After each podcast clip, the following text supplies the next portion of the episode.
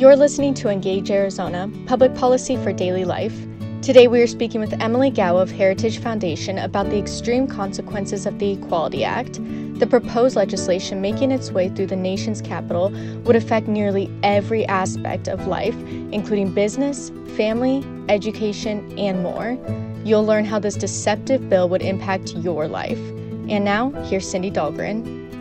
Welcome to Engage Arizona. Today we are unpacking the Equality Act with Heritage Foundation's Emily Kao. Miss Kao is the director of the DeVos Center for Religion and Civil Society. She's an attorney who has defended religious freedom for the last 14 years. She studied H.R. 5, or also known as the Equality Act, and its effects on society. Thank you, Emily, for your time. Will you start by giving us a brief synopsis of what the bill would do and a general description of the consequences of passing it, and then we'll go into more detail? Thanks, Cindy, for having me on. So, the Equality Act would add sexual orientation and gender identity to the 1964 Civil Rights Act. In some cases, it would redefine sex as sexual orientation and gender identity. And that would have far reaching consequences for all Americans. It would affect women and girls, it would affect parents and children, it would affect medical professionals, and both for profit businesses and nonprofit charities, particularly religious charities. Okay, uh, so let's unpack it a little bit. So you're saying that uh, it, it, basically empowers the federal government to impose those civil and criminal punishments on citizens who basically just disagree with the sexual orientation, gender identity, ideology. That sounds a lot to me like a lot of government control, saying basically you have to agree with our beliefs. Am I understanding that right?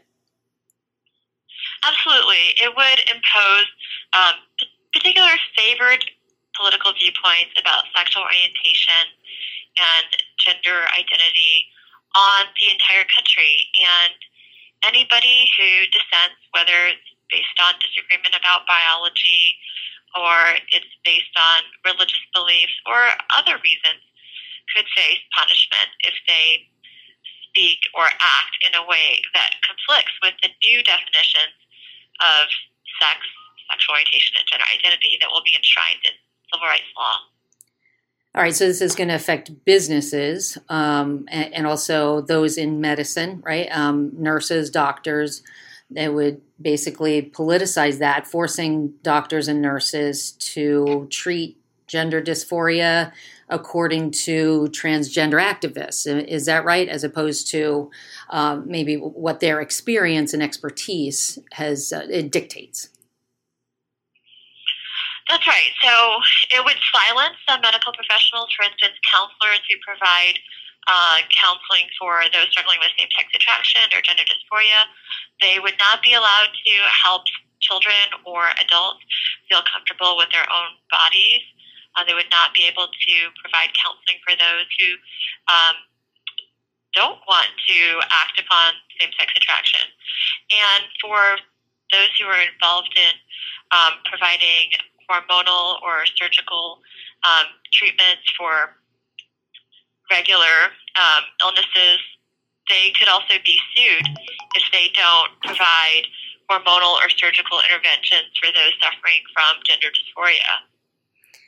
So even the doctors and nurses would be forced to treat people based on what the ideology of the day is, as opposed to what they've already learned to be uh, useful and helpful based on their ex- experience or expertise in, in biology.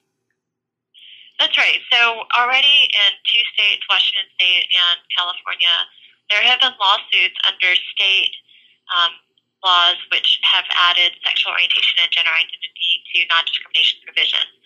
In those two cases, Catholic hospitals were sued by individuals who identify um, as transgender.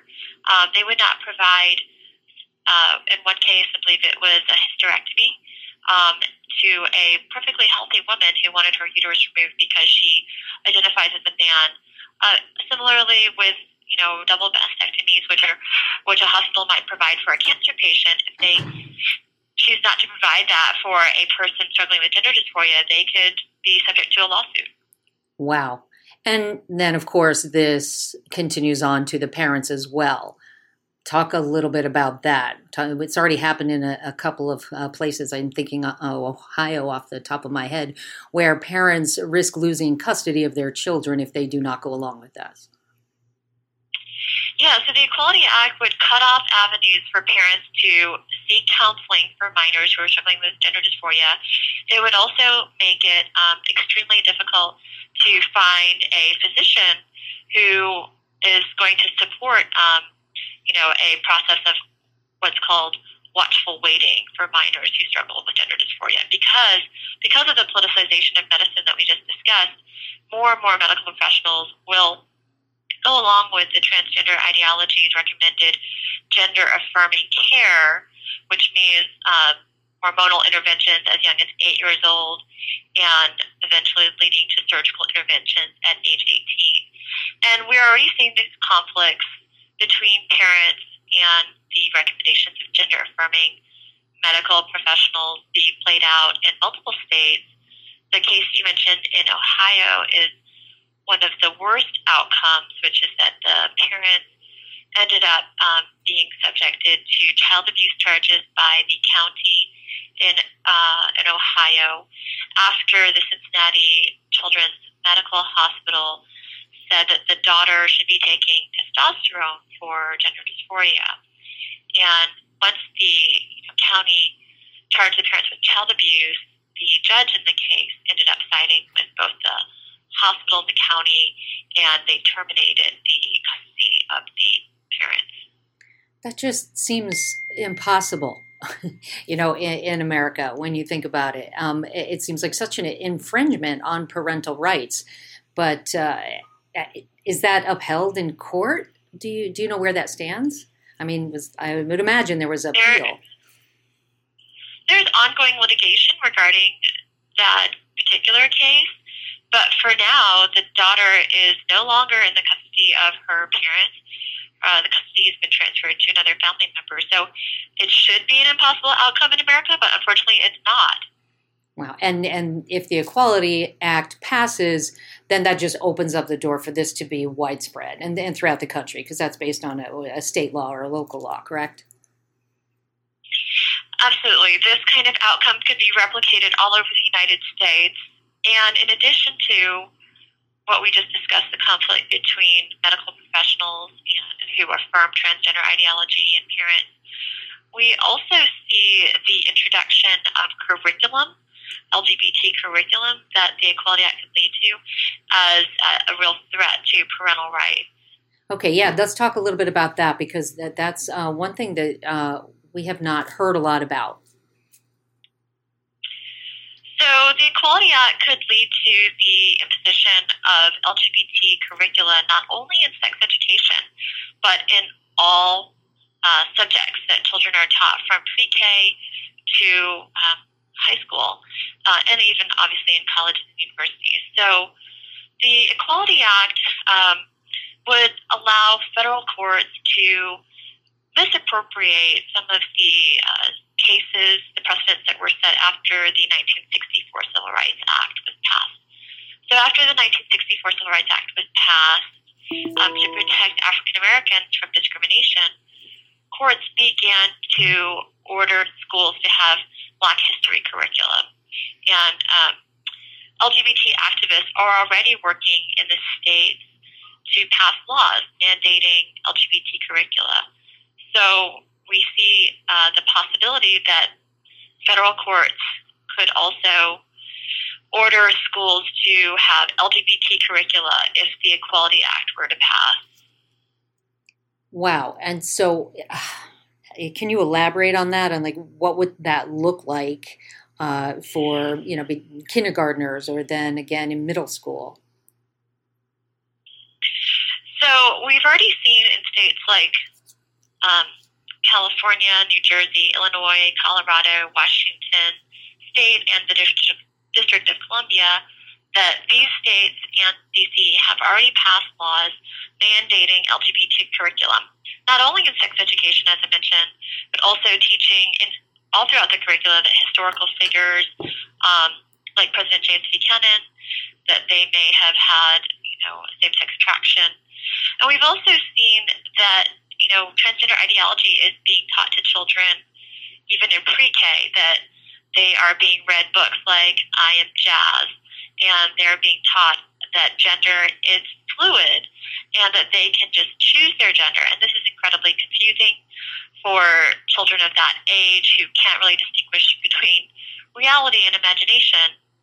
And we saw uh, about a year ago, I think, in Rockland County, California, that kindergarten children who were read the story I Am Jazz became so confused they went home crying, afraid that they could just be turned into the opposite sex without them knowing it. Hmm. Hmm.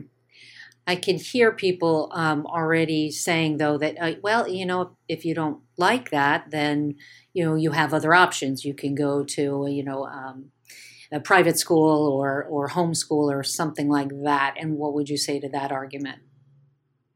I'd say there are 15 million public school students in America, and there may be some who can afford to take their children out and put them in private schools. There may be parents who, you know, both parents are are there and one of them can homeschool. But I would say for a lot of American students and families, that's not the case. And so we shouldn't be making policy for exceptions. We should be making policy that serves the common good. Also, it's important to recognize that there are 10 states that have passed limitations on LGBT curricula, and I believe Arizona is one of them. And those um, prohibitions on LGBT curricula would be overridden by the Equality Act if these new categories of sexual orientation and gender identity are added into the 1964 Civil Rights Act, you will have federal courts making decision about what curricula children are taught in public schools throughout the country, and that will override what states have decided to do. Okay. Uh, another uh, area of concern, and I know I've seen this in the news a lot, is about the uh, the sports, women's sports. You know, and how it would uh, the Equality Act would roll back many of the gains that women have made over the years. Uh, you wrote, "We must stand up for the truth that being female isn't a feeling or a social construct; it's a biological fact." Talk a little bit about that and how it relates to women's sports. Well, sports are based on fairness. I mean, fair competition in, in sports requires that we take into account physical realities when we make decisions about a physical activity. And the truth is that testosterone gives male athletes a huge advantage over women. There is actually no overlap between the levels of testosterone that men have and that women have. Uh, the ceiling for women's testosterone doesn't even reach the floor for men's testosterone. So when you have male athletes who are allowed to compete against females simply because that's their own self perception, it it creates an unfair playing field and it, it will lead to the destruction of women's sports. Women won't have the opportunity to win. They'll just become bystanders in their own sports.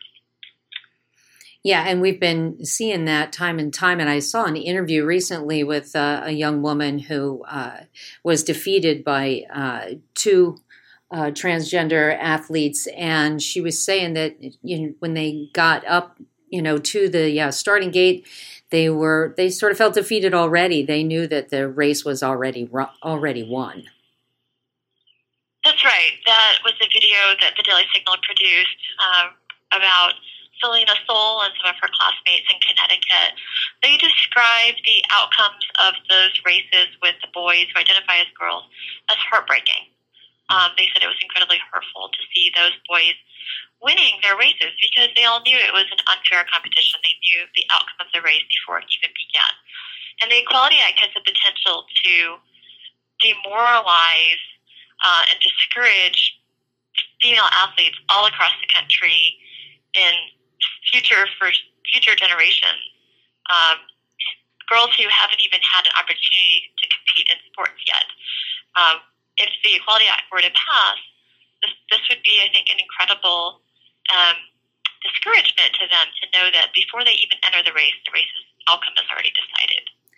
Yeah, and I think about all the uh, you know the hard fought gains uh, for women, and the, this is called the Equality Act. It doesn't sound at all like it would be equal for women or for doctors or for business uh, people or, anything for that matter. Um, what uh, what do you say though to those who say you know wow, this is just about making sure that um, those in the LGBTQ community are not discriminated against and uh, and that these are just scare tactics. Well, we agree that nobody should face discrimination simply because they are gay or transgender. What this act does is it it doesn't create any objective um, definition of discrimination. There's gender identity is completely self-referential, self-defined, and really the LGBT activists who are behind the Equality Act, they haven't been able to demonstrate that there is um, systematic uh, evidence of discrimination against LGBT people simply because they're gay or transgender. What they have put forward in their arguments is that you know disagreement about marriage or disagreement about gender identity constitutes discrimination. But we live in a pluralistic society where everyone should be able to hold their own viewpoints, and we should be able to disagree about these matters square with civility. But unfortunately, the Equality Act would basically end disagreement in public by um, punishing those who dissent from the reigning cultural orthodoxies on sexual orientation and gender identity. Now, I recently heard uh, that the Equality Act could also affect abortion laws. Can you uh, talk about that? Are you aware of that aspect of it? Uh, yes, I believe that there are many pro life groups that are opposing the Equality Act now because, again, um, the, the addition of sex to some of the provisions in the Equality Act, like the public accommodations provision, it could open the door wide for lawsuits that argue that abortion is sex discrimination. Um, and so that's why this is an incredibly um, pro abortion bill. Okay, and that's that's in regard to uh, it, they say it's sex discrimination because there are not these limitations on um, sort of related procedures for men. Correct? Is that how they get there? Well, there's nothing in this act that clearly explains, as there is in other legislation, that um, a hospital or a medical professional's refusal to provide abortion um, is not sex discrimination. So it's opening the door to litigation against hospitals and medical providers who don't want to facilitate an abortion. Um, it will be argued that that is discrimination on the basis of sex against women. If you could talk a little bit about um, how this will affect just everybody's daily lives as far as uh, forcing all public accommodations to be open to both uh, boys and girls and men and women, whether it be in schools or gyms or wherever, their locker rooms, restrooms, things like that. Yeah, so we would see a nationwide transgender bathroom policy. When you go to the gym, locker rooms would be open to anyone of either sex who identifies as the opposite sex. Um, for children in schools, it would have huge impact, not only the curriculum that we talked about, but you know, if they go on overnight trips and they're staying in a hotel, they could be forced to share a room with somebody of the opposite sex who identifies as transgender.